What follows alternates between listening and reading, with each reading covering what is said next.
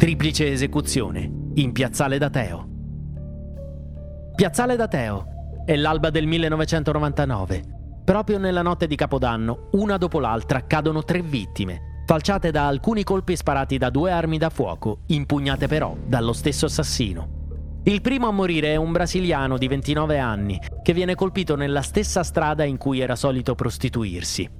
A pochi metri di distanza, il killer punta poi la pistola verso un operaio invalido civile che ha assistito alla scena.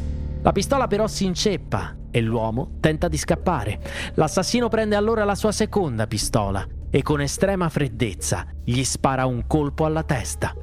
L'ultima vittima è un immigrato cingalese, anche lui scomodo testimone a cui perciò tocca la stessa sorte, muore sotto cinque pallottole. Il killer sale poi su una Porsche 900 scura e fugge via. Non verrà mai arrestato. La caccia alla Spider parte già quella notte. Si controllano tutti i proprietari di simili vetture, non proprio comunissime in città.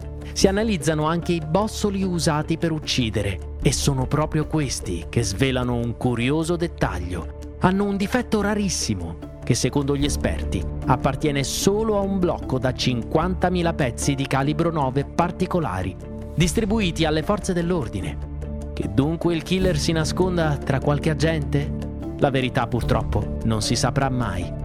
Tra le altre varie plausibili piste si paventa la possibilità di un'azione maturata nel mondo del racket della prostituzione o ancora si pensa a un'azione di follia per seminare terrore durante la festa di Capodanno. A distanza di così tanti anni però, la triplice esecuzione avvenuta in piazzale d'Ateo resta ancora senza colpevoli.